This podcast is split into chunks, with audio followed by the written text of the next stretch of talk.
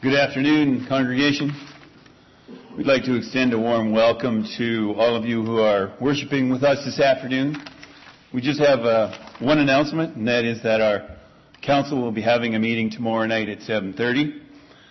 And uh, our song of approach this afternoon is Psalm 148, the first two verses.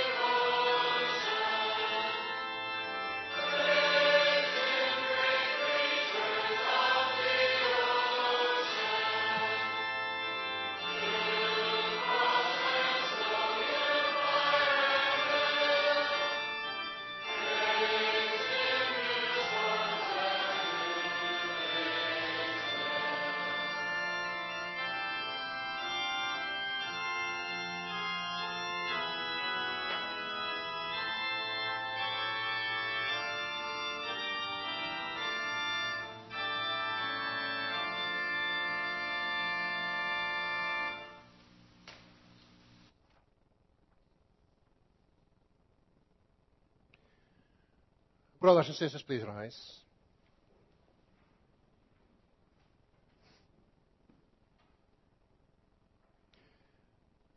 The Lord our God calls us to worship. Praise the Lord, all you nations. Extol him, all you peoples.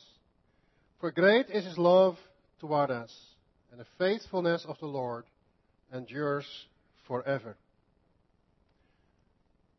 Let us now confess that our help is in the name of the Lord, the maker of heaven and earth. Amen. Grace and peace to you from him who is, and who was, and who is to come. And from the seven spirits before his throne, and from Jesus Christ, who is a faithful witness, the firstborn from the dead, and the ruler of the kings of the earth. Amen. Brothers and sisters, let us now sing in response to the greeting of the Lord from the same Psalm 148, stanzas 3 and 4.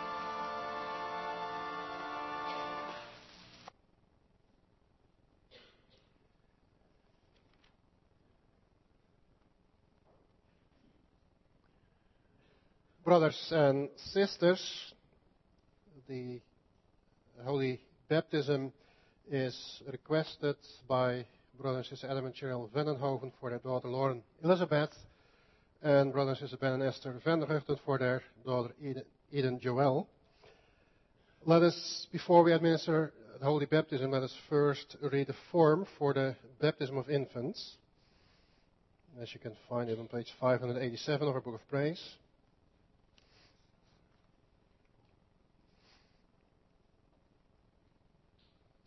Beloved congregation of our Lord Jesus Christ, the doctrine of holy baptism is summarized as follows. First, we and our children are conceived and born in sin and are therefore by nature children of wrath, so that we cannot enter the kingdom of God unless we are born again. This is what the immersion in or sprinkling with water teaches us. It signifies the impurity of our souls so that we may detest ourselves, humble ourselves before God, and seek our cleansing and salvation outside of ourselves. The second baptism signifies and seals to us the washing away of our sins through Jesus Christ. We are therefore baptized into the name of the Father, the Son, and the Holy Spirit. When we are baptized into the name of the Father, God the Father testifies and seals to us that he establishes an eternal covenant of grace with us. He adopts us for his children and heirs, and promises to provide us with all good and avert all evil or turn it to our benefit. When we are baptized into the name of the Son, God the Son promises us that he washes us in his blood from all our sins and unites us with him in his death and resurrection. Thus we are freed from our sins and accounted righteous before God when we are baptized into the name of the Holy Spirit, God, the Holy Spirit, assures us by this sacrament that He will dwell in us and make us living members of Christ, imparting to us what we have in Christ, namely the cleansing from our sins and a daily renewal of our lives, till we shall finally be presented without blemish among the assembly of God's elect in life eternal.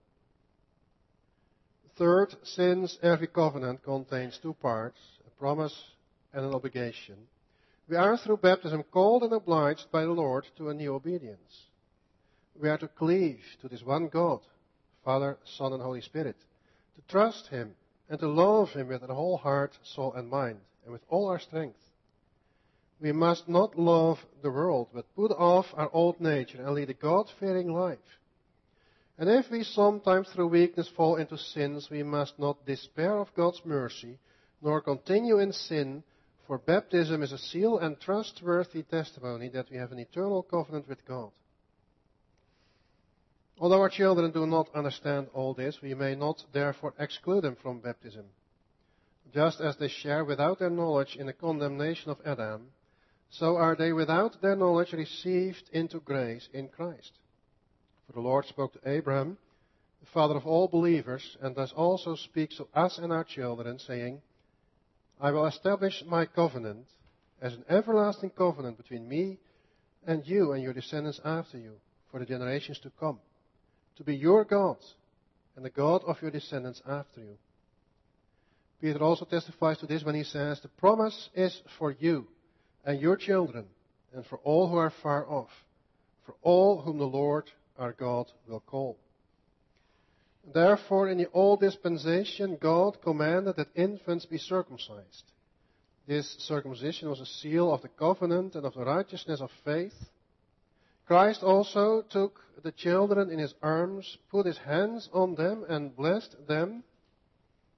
In the new dispensation, baptism has replaced circumcision.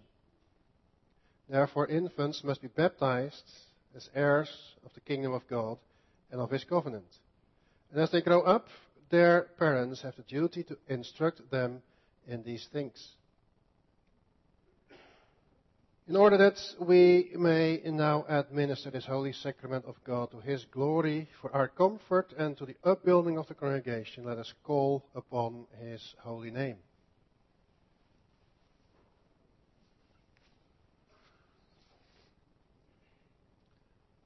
Almighty eternal God, in your righteous judgment, You punished the unbelieving and unrepentant world with a flood. But in your great mercy saved and protected the believer Noah and his family. You drowned the obstinate Pharaoh and all his host in the Red Sea, but led your people Israel through the midst of the sea on dry ground, by which baptism was signified. We therefore pray that you in your infinite mercy will graciously look upon these, your children, and incorporate them by your Holy Spirit into your Son, Jesus Christ, so that they may be buried with him by baptism into death, and raised with him to walk in newness of life.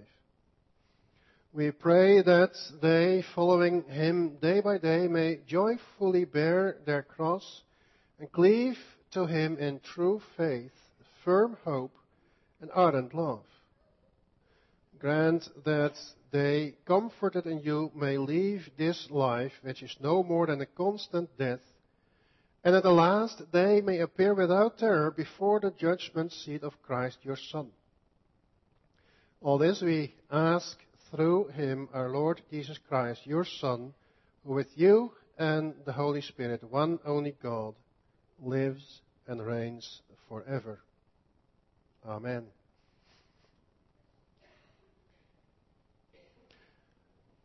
May I ask the parents to rise?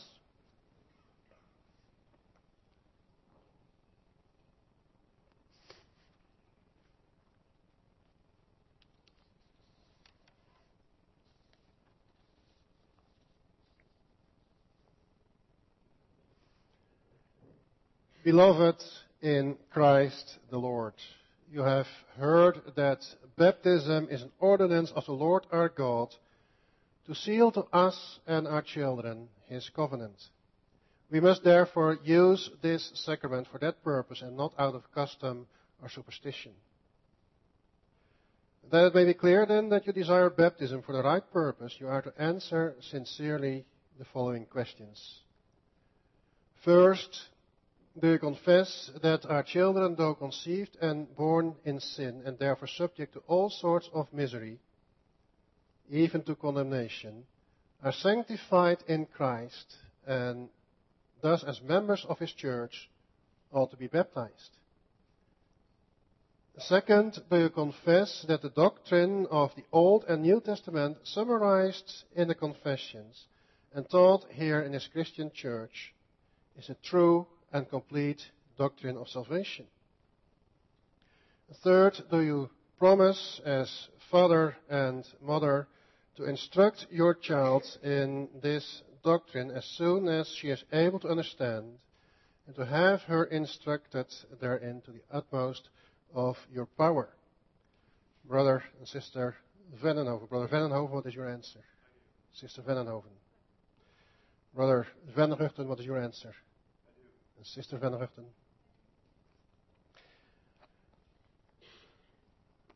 After baptism, let us then all rise and, and sing together Psalm 100, the stanzas 2 and 4.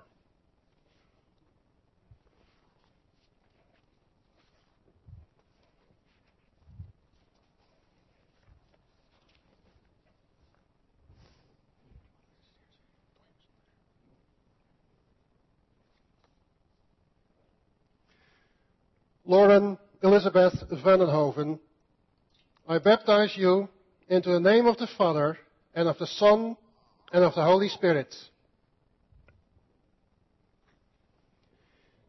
Eden Joel Vanderhugten, I baptize you into the name of the Father and of the Son and of the Holy Spirit.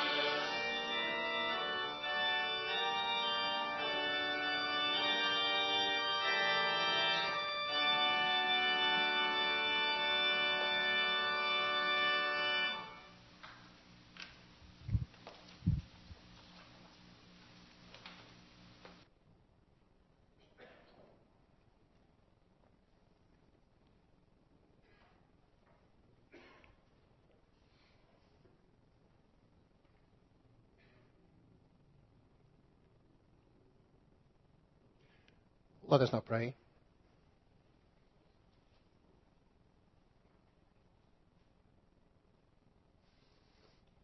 Almighty, merciful God and Father, we thank and praise you that you have forgiven us and our children all our sins through the blood of your beloved Son, Jesus Christ. You received us through your Holy Spirit as members of your only begotten Son, and so adopted us to be your children. You sealed and confirmed this to us by holy baptism. We pray through your beloved Son that you will always govern these children by your Holy Spirit, that they may be nurtured in the Christian faith and in godliness, and may grow and increase in the Lord Jesus Christ. Grant that they thus may acknowledge your fatherly goodness and mercy, which you have shown to them and to us all. May they live in all righteousness under our only teacher, King, and High Priest, Jesus Christ, and valiantly fight against and overcome sin, the devil, and his whole dominion May they forever praise and magnify you and your Son, Jesus Christ, together with the Holy Spirit, the one only true God. Amen.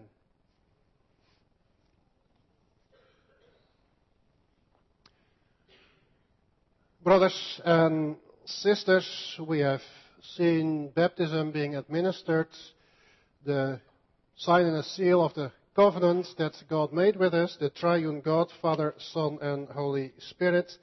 Let us now then, together with the church of all times and all places, profess our faith in this triune God, the God of the covenant. We'll do it with the Apostles' Creed and this afternoon by singing Standing Hymn 1.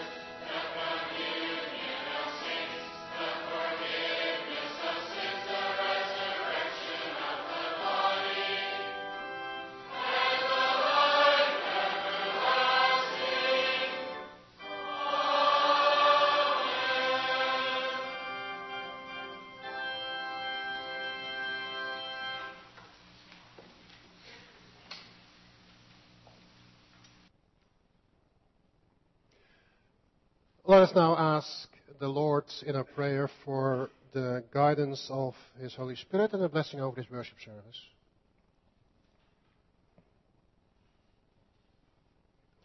Lord Almighty God, we come before you now again in a prayer. We thank you that we may know that you are our covenant God and we are, are your covenant people. Father, you come to us with your covenant promises you come to us in the sacraments this afternoon in baptism to give us a sign and a seal of your promises and of your covenant. And now we've also come together the second time on this Sunday, this day of rest, to listen to the preaching of your word. So endless is your love and also your patience with us. Every time again, you speak to us in your word. Every time again, you call us together every week again and give us a day of rest. A day on which we have the time to come together as your people. The time to listen to your word. To meditate on it. To have fellowship together. To help and encourage each other in living within the covenant. Father, will you bless us also this afternoon uh, that we are together for this worship service? Will you work with your Holy Spirit when your word is proclaimed, that the preaching of your word may be according to your holy will, and that we all may listen with good attention, and that our hearts may be opened for your word, and that we may be filled with your Holy Spirit, so that we uh, believe and accept your word.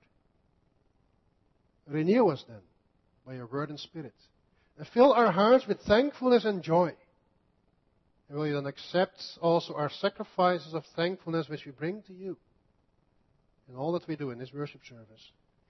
That all who may be to the glory of your name, that may be sanctified by the blood of your Son Jesus Christ and through your Holy Spirit, and that it may come before you as a perfect sacrifice.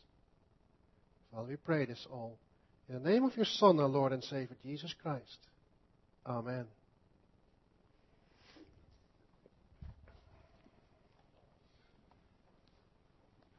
Brothers and sisters, let us now read from God's Word from the book of John, chapter 17.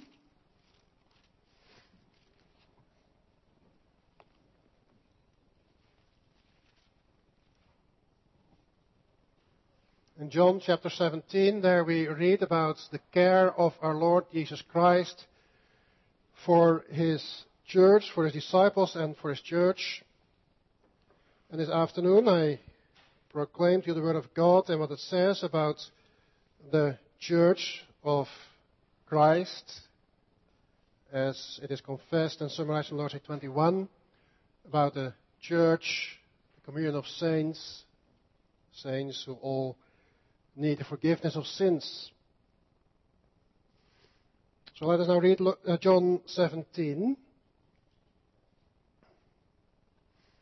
And there we read the Word of God.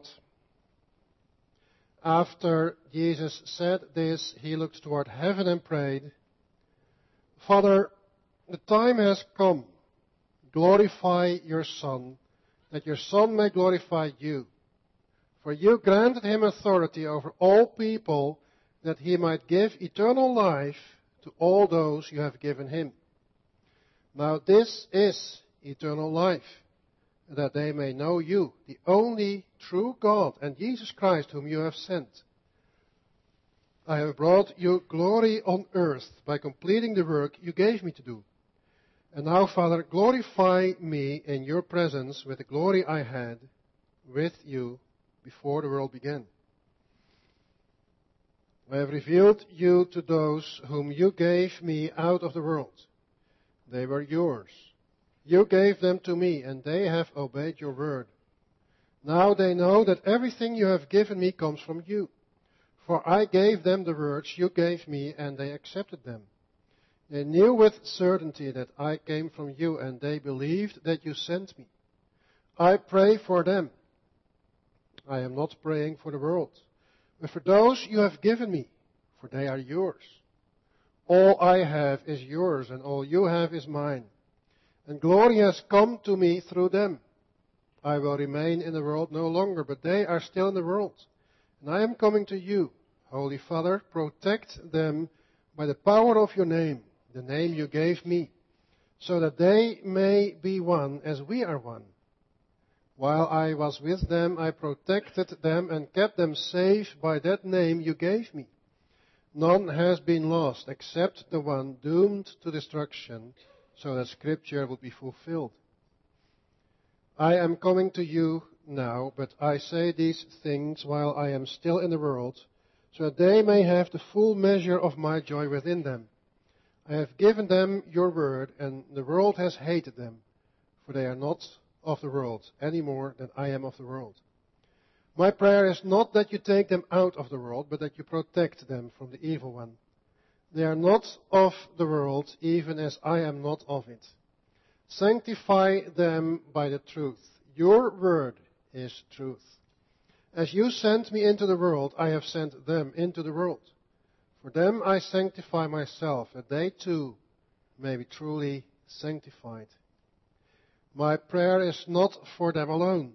I pray also for those who will believe in me through their message, that all of them may be one, Father, just as you are in me and I am in you. May they also be in us, so that the world may believe that you have sent me. I have given them the glory that you gave me, that they may be one as we are one, I in them and you in me. May they be brought to complete unity, to let the world know that you sent me and have loved them even as you have loved me. Father, I want those you have given me to be with me where I am, and to see my glory, the glory you have given me because you loved me before the creation of the world. Righteous Father, though the world does not know you, I know you, and they know that you have sent me. I have made you known to them, and will continue to make you known, in order that the love you have for me may be in them, and that I myself may be in them. Brothers and sisters, let us now sing from hymn 52, the church is one foundation, the stanzas 1, 2, and 3.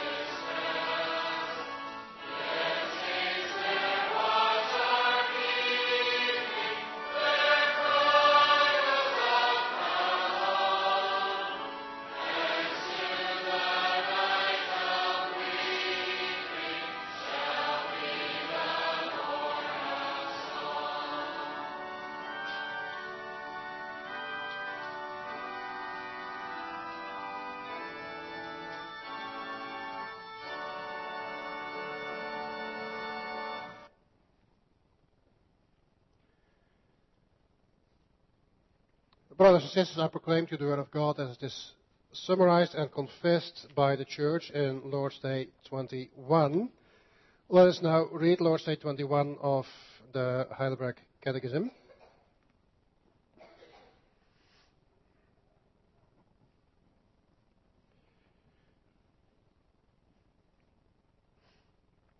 in Lord's Day 21, there we read how the church confesses.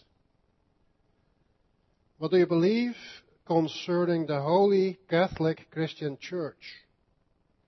I believe that the Son of God, out of the whole human race, from the beginning of the world to its end, gathers, defends, and preserves for himself by his Spirit and Word, in the unity of the true faith, a church chosen to everlasting life.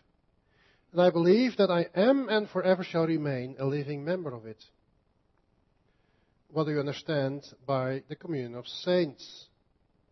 First, that believers, all and everyone, as members of Christ, have communion with Him and share in all His treasures and gifts. Second, that everyone is duty bound to use his gifts readily and cheerfully for the benefit and well-being of the other members. What do you believe concerning the forgiveness of sins? I believe that God, because of Christ's satisfaction, will no more remember my sins, nor my sinful nature against which I have to struggle all my life, but will graciously grant me the righteousness of Christ, that I may never come into condemnation.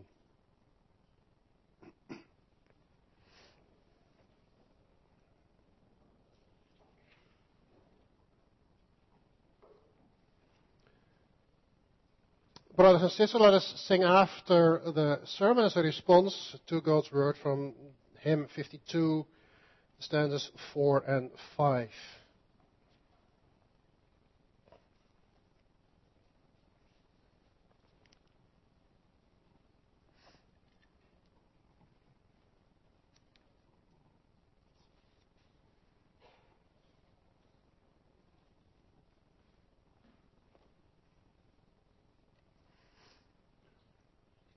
Beloved brothers and sisters, congregation of our Lord Jesus Christ.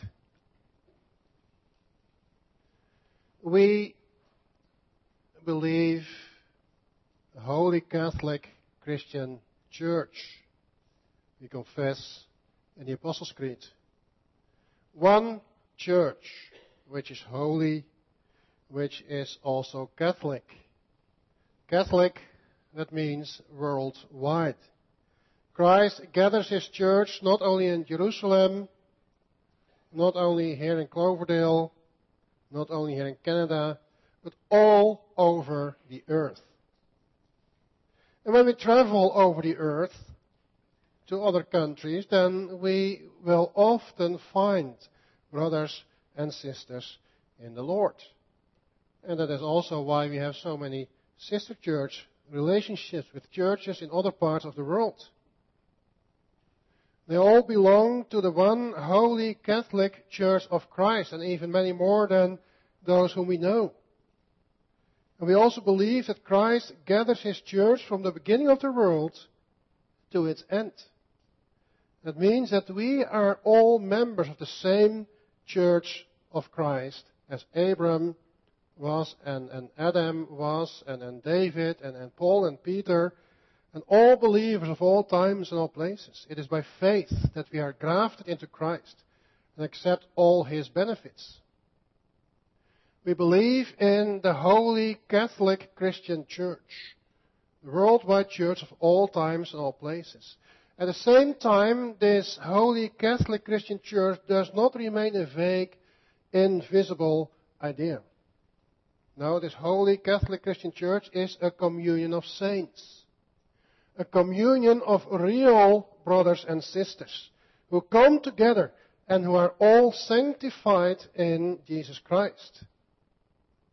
All set apart for God. And when we talk about the church, then we talk about the people of God. And when we talk about the people of God, then we talk about real human beings. Called by God. Saved by Jesus Christ. And those brothers and sisters, young and old, all incorporated in the church, all baptized as members of Christ. They all come together. Where they come together, there is the church. For where two or three come together in my name, Christ says, there I am with them. Brothers and sisters, I proclaim to you this afternoon the Word of God as is summarized Lord's Day 21 of the Heidelberg Catechism under this theme, the Holy Catholic Church of Christ is a communion of saints who in the first place share in Christ's treasures and gifts, second, share in each other's blessings, and third, share in the forgiveness of sins. The Holy Catholic Church of Christ is a communion of saints who, in the first place, share in Christ's treasures and gifts. In John 17, we read the impressive prayer of our Lord Jesus Christ for his disciples and also for all those who through their word would believe in him. That is, he prayed for his church. If God would protect them. And then in verse 15, there we read, My prayer is not that you take them out of the world, but that you protect them from the evil one. And already before in verse 11, he said, I will remain in the world no longer, but they are still in the world, and I am coming to you. Holy Father, protect them by the power of your name, the name you gave me, so that they may be one as we are one. The Lord prayed if God would work in them so that they might be one. Well, we often use that as a command for the church to seek ecclesiastical unity. And indeed, in the Bible, there is a command for ecclesiastical unity. But we should not take that directly from these words in John 17, because this is the prayer of our Lord Jesus Christ for his disciples and also for his church. It's a prayer.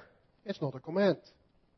But in this prayer, it is clear that it is important that the church must be one because of the attempts of the evil one, Satan.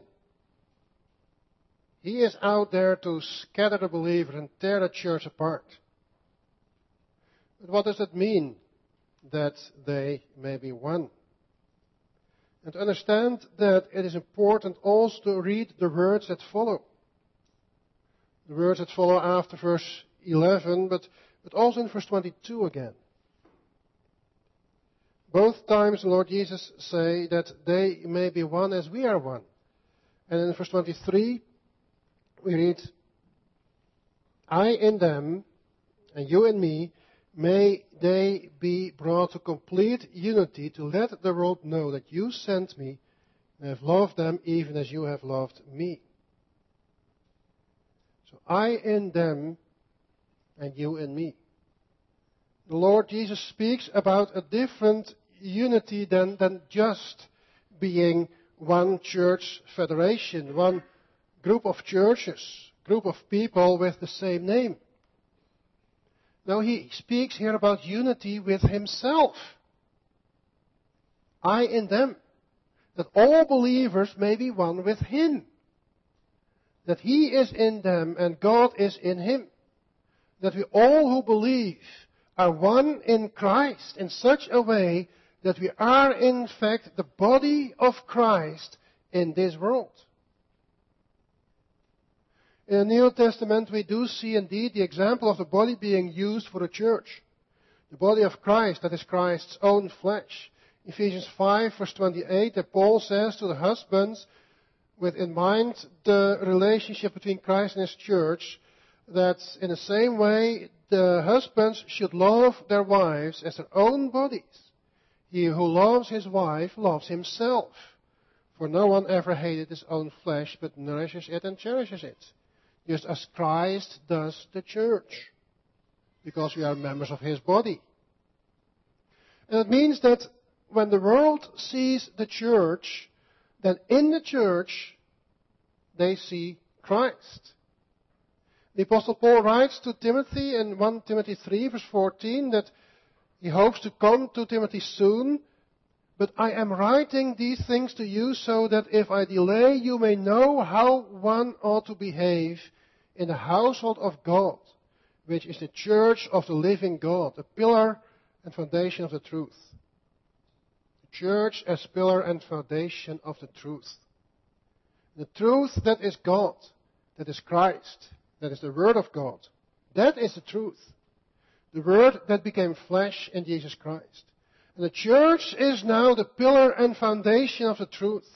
That means that anyone who sees the church should see this truth.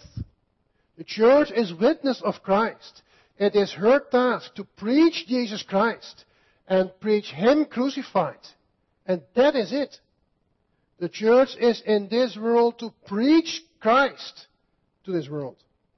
And if people in this world reject the church, then they reject Christ. And if people in this world hate and persecute Christ, then they will also persecute the church. Because the church is one with Christ, and Christ is in the church. We are Christ's body. We are grafted into Christ. Not that we now also are the Son of God, but we are all one in Christ and united with Christ. And therefore everything that we do in this world is to show the greatness of Christ which is revealed in our lives so that others may see it and be called out of the darkness as well. As the apostle Peter says in 1 Peter 2 verse 9, you are a chosen race, a royal priesthood, a holy nation, a people for his own possession, so that you may proclaim the excellencies of him who called you out of darkness into his marvelous light. You once you were not a people, but now you are God's people. Once you had not received mercy, but now you have received mercy. We received mercy through Jesus Christ and in Him. We may receive what He obtained for us. We are a church chosen to everlasting life. And in order to make it possible that we receive everlasting life, Jesus Christ obtained for us the righteousness and holiness. He paid for our sins and He fulfilled all the obedience which we could not fulfill. And now He gives it to us.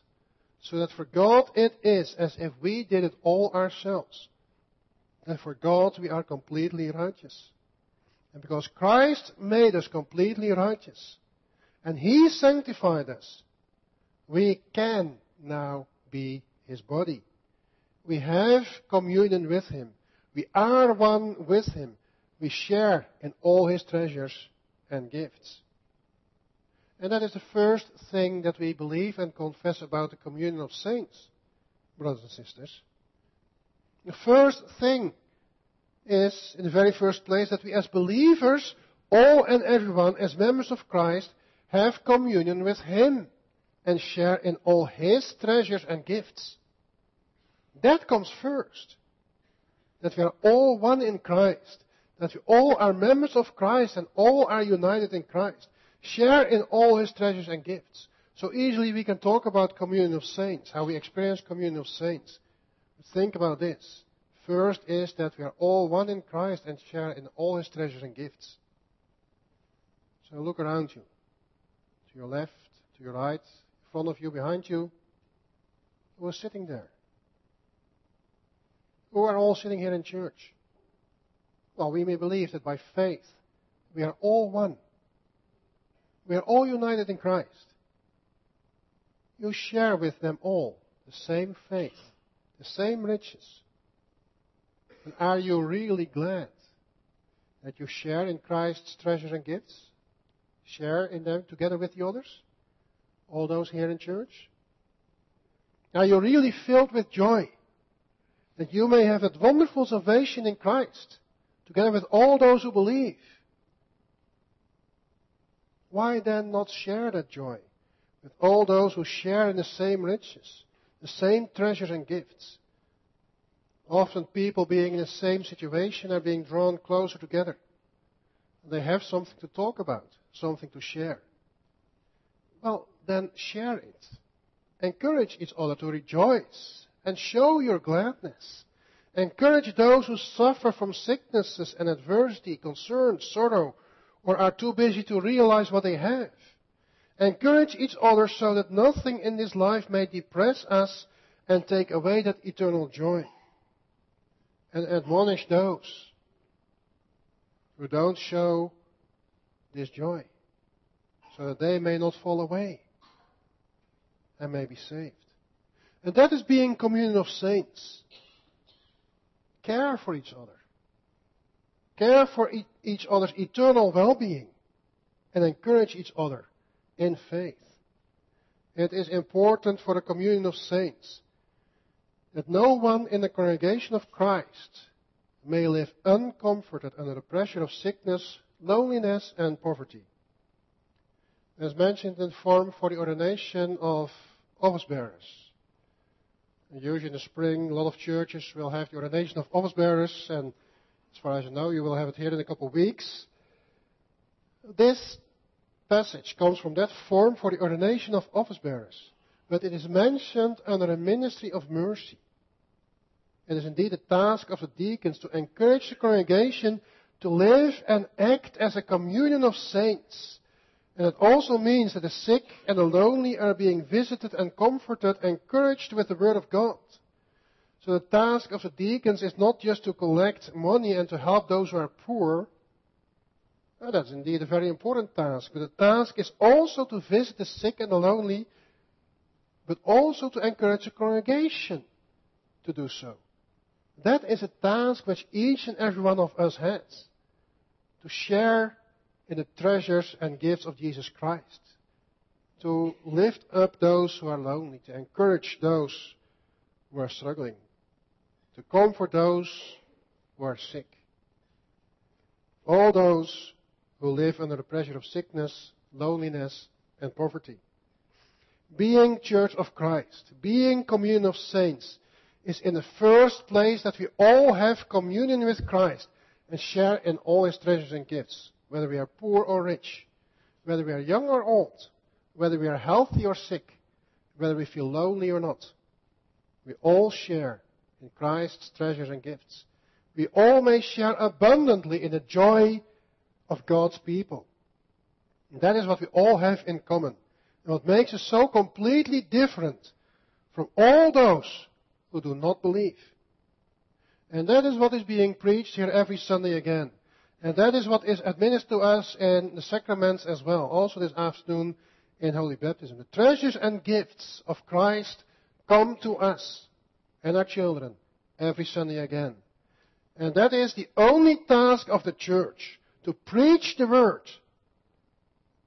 And in the preaching of the Word, we receive the treasures and gifts of Christ through the Word the Holy Spirit works. Therefore, it is important that the church is faithful in that. When we read in Article 29 about the three marks, Article 29 of the Belgian Confession, about the three marks of the church, which are the pure preaching of the gospel, the pure administration of the sacraments, and exercising church discipline for correcting and punishing sins.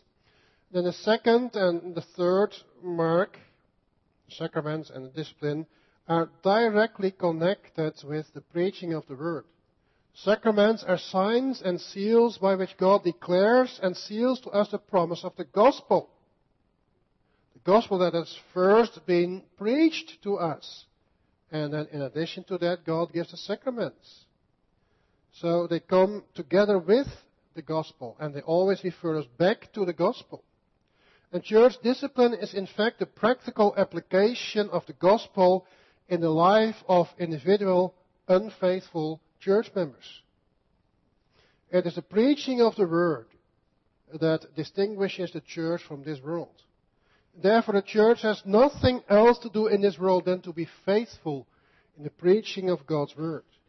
The church, let's be honest, the church cannot compete with this world in anything else because the world does a much better job in attracting people by whatever you want to mention music, entertainment, much more. But in the church, the church has something to offer, brothers and sisters, that no one in this world can give. The Word of God, which promises us forgiveness of sins and eternal life.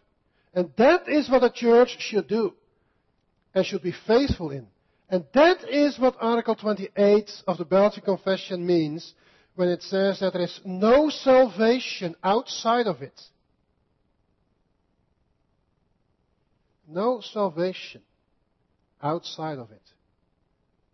A lot of discussion has been has been there about this, this passage, these, these words. This article is not speaking at all about the possibility of believers who do not join the church and, and still can be saved. That is not a point of discussion there in the Belgian Confession. It doesn't even consider that. Because it says that all believers have the duty to join the church. But this article means that in the church, the word of God is being preached, and, and that is the only way of salvation. The preaching of the word of God, that is our salvation. And it can only be found in the church. The world has so much to offer to sinners, but no salvation. It is only in the church that we can find the gospel of salvation. There only is life by being united with Christ. United with Him in His death and also united with him in his resurrection. Only by faith in what God promises us in his word. In the second place, we see that the Holy Catholic Church of Christ is a communion of saints who share in each other's blessings. The Catechism says in the second place about the communion of saints that everyone is duty bound to use his gifts readily and cheerfully for the benefit and well-being of the other members. God commands us to go to church, to, to join the true church, because that is the place where the gospel of salvation is being proclaimed. But another reason is that God knows that we need each other, because that is the way in which God protects His church. When Jesus Christ ascended into heaven, then He did not leave His church alone as orphans. Now he sent his Holy Spirit to his church. And Holy Spirit gives many gifts to his church. We must notice that it is about gifts which he gives to his church. Yes, indeed, the church is a communion of believers. And all those members of a church, they all receive their gifts. But they all receive their gifts as members of the church of Christ. As members of the one body of Christ. And we read about it, for instance, in Ephesians. Ephesians 4, verse 11. There, Paul speaks about Jesus Christ. It was he who gave some to be apostles, some to be prophets, some to be evangelists, and some to be pastors and teachers, to prepare God's people for works of service, so that the body of Christ may be built up until we all reach unity in the faith and in the knowledge of the Son of God and become mature, attaining to the whole measure of the fullness of Christ. And there again, we read about that unity. Unity in faith. That's a unity for which Christ prayed in John 17. That we all may be one. And that Christ is in us. Unity of the faith, which is being reached when the body is being built up, prepared for works of service by all the gifts which Christ gives to his church. And here we read about the gift of God's word, Ephesians 4. The apostles were mentioned. They preached God's word, as did the prophets. The evangelists they taught the church the words of God that were preached by the prophets and apostles. The pastors and teachers, they are the ministers of the word who preach the word of God as it is given to the church through the service of apostles and prophets. So the gifts about which Paul is speaking in Ephesians 4 are all directly related to the Word of God. So the purpose of the preaching of the Word is that the church, that God's people may be prepared for works of service. Service to God and service to each other. And in that way, the church is being built up and will reach the unity in the faith and in the knowledge of the Son of God. And then Christ gives to specific members of the church specific gifts. But he also gives those members of the church as gifts to his church. we should know that Paul does not speak about gifts as being the preaching of the words or the work of the apostles, evangelists, and so on, but he speaks about the gifts which God gives to his church, apostles, prophets, evangelists, pastors, and teachers. He summarizes with that the whole preaching of the word. And it's the preaching of the word that God gives to his church, and, and all those persons, they must serve so that the preaching of the word as gift to God's church can continue. They are not the only gifts. Here in Ephesians 4, Paul speaks specifically about the preaching of the word, but in other parts of the New Testament, we can read about other gifts as well. In 1 Corinthians 12, for instance, there again, Paul speaks about gifts, and he speaks about a variety of gifts. There, are, there is a variety of gifts, but the same Spirit. There are varieties of service with the same Lord. There are varieties of activities, but it is, it is the same God. Different kinds of gifts, of service, of working, but God works all of them in all men. It all comes from God. And that is indeed the unity in Christ. Many members in the church receive many gifts. But because they are all one in the body of Christ, all those gifts are given to all, to the entire body. And if someone does not use his gifts for the, for the well-being and benefit of the other members, then he is harming the body. Because he withholds a gift which God gave to the body and keeps it for his own. And when Jesus Christ prayed in John 17 for the unity among the believers, and he prayed for that because he knew that that unity was and is essential for the church to receive protection from the evil one.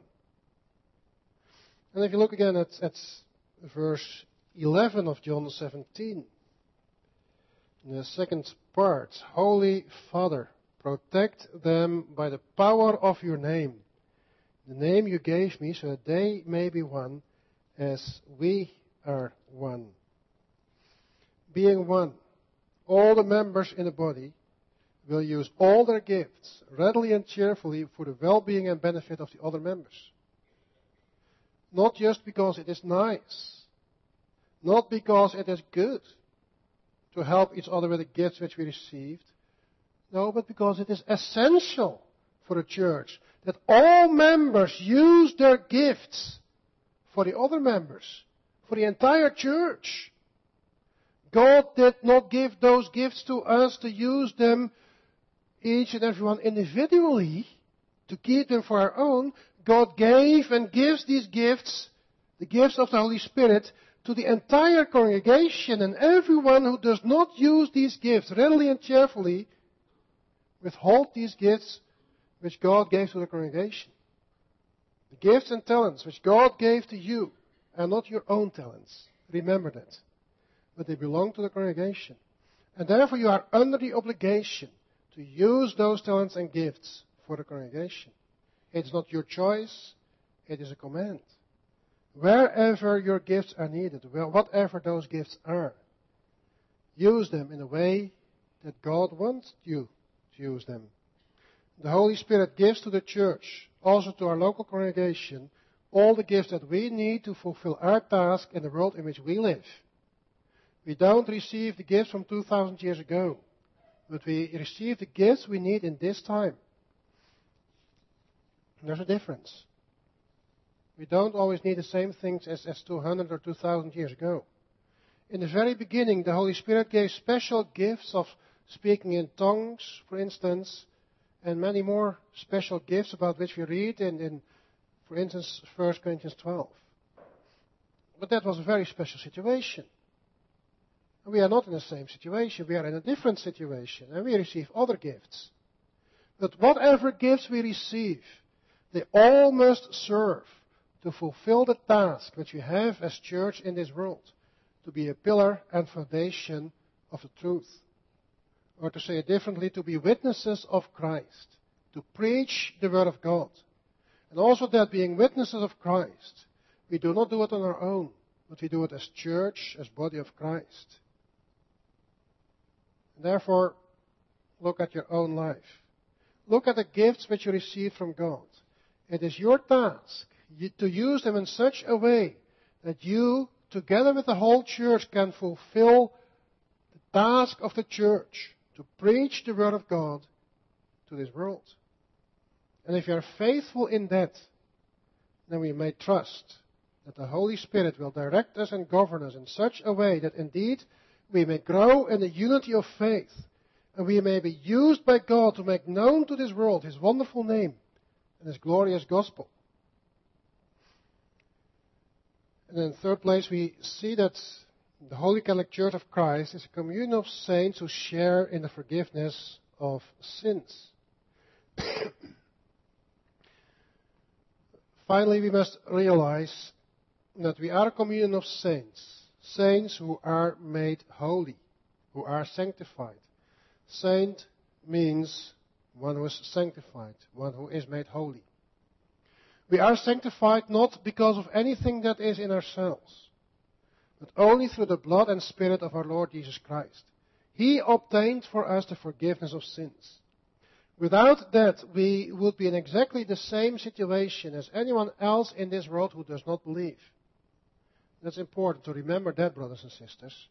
In the first place, because it makes us the more thankful for the salvation which we have. In the second place, because it makes us humble. We are not better, not from ourselves, than anyone else in this world.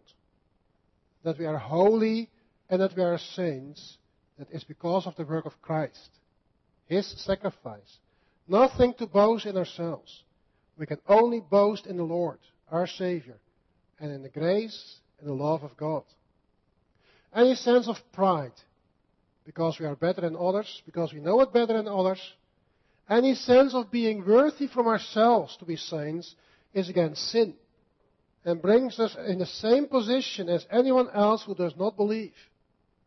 It is in all humility that we shall stand in this world and live our lives.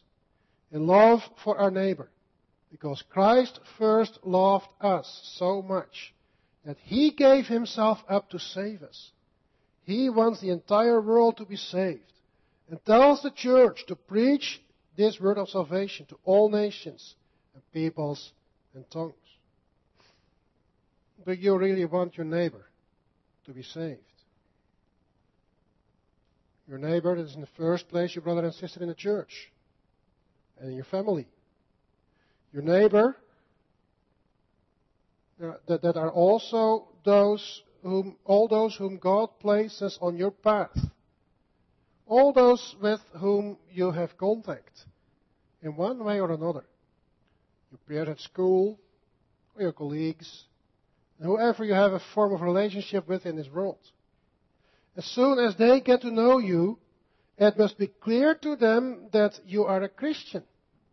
And that it should be impossible for you not to talk about what is most important in your life and what should be most important in their lives. Do you really love them as God commands us? And do you want them to hear the gospel? Or would you rather see them receive their punishment? Do you really love this society in which you live? And do you want them all to share with you in all Christ's treasures and gifts? It is quite something that we receive from God in Christ. If we look at answer 56, I believe that God, because of Christ's satisfaction, will no more remember my sins, nor my sinful nature against which I have to struggle all my life no more remember. They are gone now because I believe in Christ. They're all gone. God removes them as far as the east is removed from the west. We who were first his enemies, now we receive complete forgiveness of sins. What is it that makes us different from unbelievers? Not our sins, not our sinful nature, not anything in ourselves. No, it all comes from God, who gives it all to us, not because of anything in ourselves, not because of our own goodness, not even because of our own faith, but because of His own good pleasure. Who are we then to judge our neighbor? Who are we then to remember their sins? To hold it against them? Well, let that determine the whole way you deal with your neighbor, also your neighbor in the world. That you be known as friendly, as having patience, as loving. Is that how the world knows you? Is that how they see the Christians? Well, let it be that way. And you are the one who is important in that. You can show it to them. Then we talk to our neighbor. We talk to those whom God places on our path. We talk to them. Yes, also about their sins. We should not hide them. We should not do as if nothing happened. We love you so much and therefore we don't admonish you. That's what the world mentions. That's what the world calls love. But we talk about sin, not to accuse our neighbor, but because we want him to be saved. We want him to receive from God the forgiveness of sins. And if we really love our neighbors, then we want them to receive the forgiveness of sins and to be forgiven. Then we tell them that there is forgiveness of sins. But yeah, in order to tell them that there is forgiveness of sins, yes, indeed, we have to tell them what sin is. Because if there is no knowledge of sin, then there will no, not be a desire to receive forgiveness of sins either. But we will always do it in an attitude of love. Because we know that we also receive forgiveness of all our sins, even our sinful nature. We also know that we still have to struggle against our sinful nature all my life. And every day again we need to go to God and ask and receive forgiveness of sins. Is that something you tell to your neighbor? That you're also a sinner? That you also need the forgiveness of sins? Well, it makes it completely different. Different from self righteousness. And if that is our attitude, humility, love for our neighbor, then more and more people will see the church as the body of Christ. And some will reject Christ, others will believe him. And then we know that God will graciously grant us and all those who believe the righteousness of Christ, that we may never come into condemnation. Never come into condemnation. Receive God's grace because we are righteous in Christ. It is a beautiful gospel. That is the gospel that is preached here in church. The gospel of salvation. There is no salvation without this gospel. There is no better place to be than where this gospel is being proclaimed here in church. And this gospel we may proclaim to this world. Amen.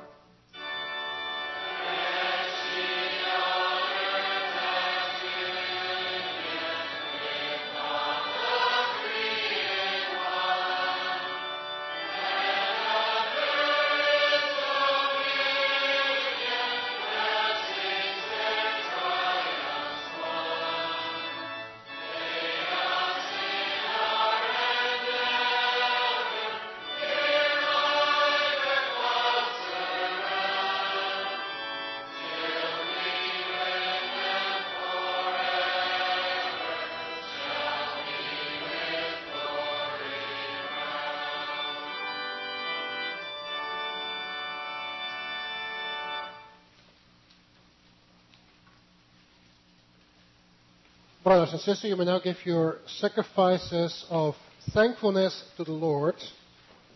And after you have given your offerings, let us then sing from Psalm 84, stanzas 1, 2, and 3.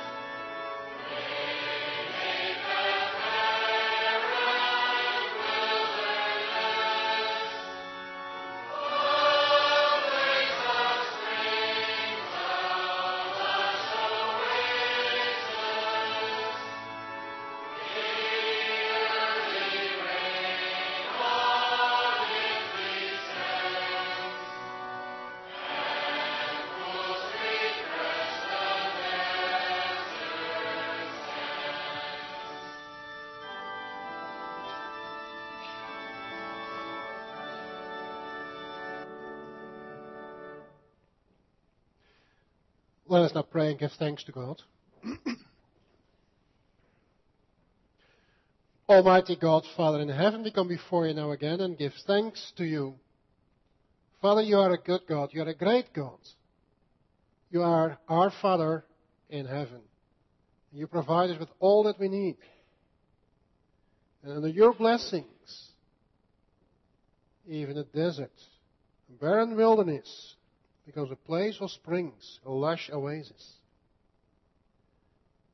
Father, your blessings make our life good. It is good to be your people. It is good to depend on you, our God. Father, will you provide us then with all that we need, also this week again, that we may be faithful in tasks. And that we as your church may stand in this world as a pillar and foundation of the truth. And that many more around us, in whose midst we live, may see us as your church, as the body of Christ, and that many more may come to Christ and receive forgiveness of sins and eternal life. Father, will you work powerfully with your word and spirit here and everywhere on this, on this earth that your name be glorified, and your kingdom may come, and your will be done. Father, we pray this all in the name of your Son, our Lord and Savior, Jesus Christ. Amen. Let us now sing Psalm 84, stanzas 4, 5, and 6.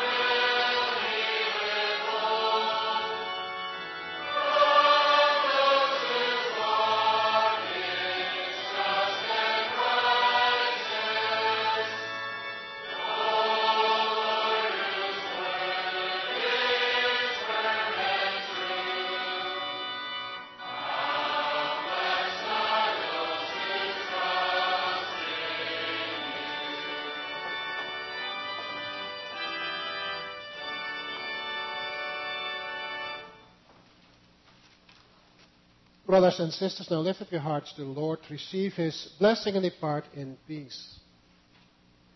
The Lord bless you and keep you. The Lord make His face shine upon you and be gracious to you.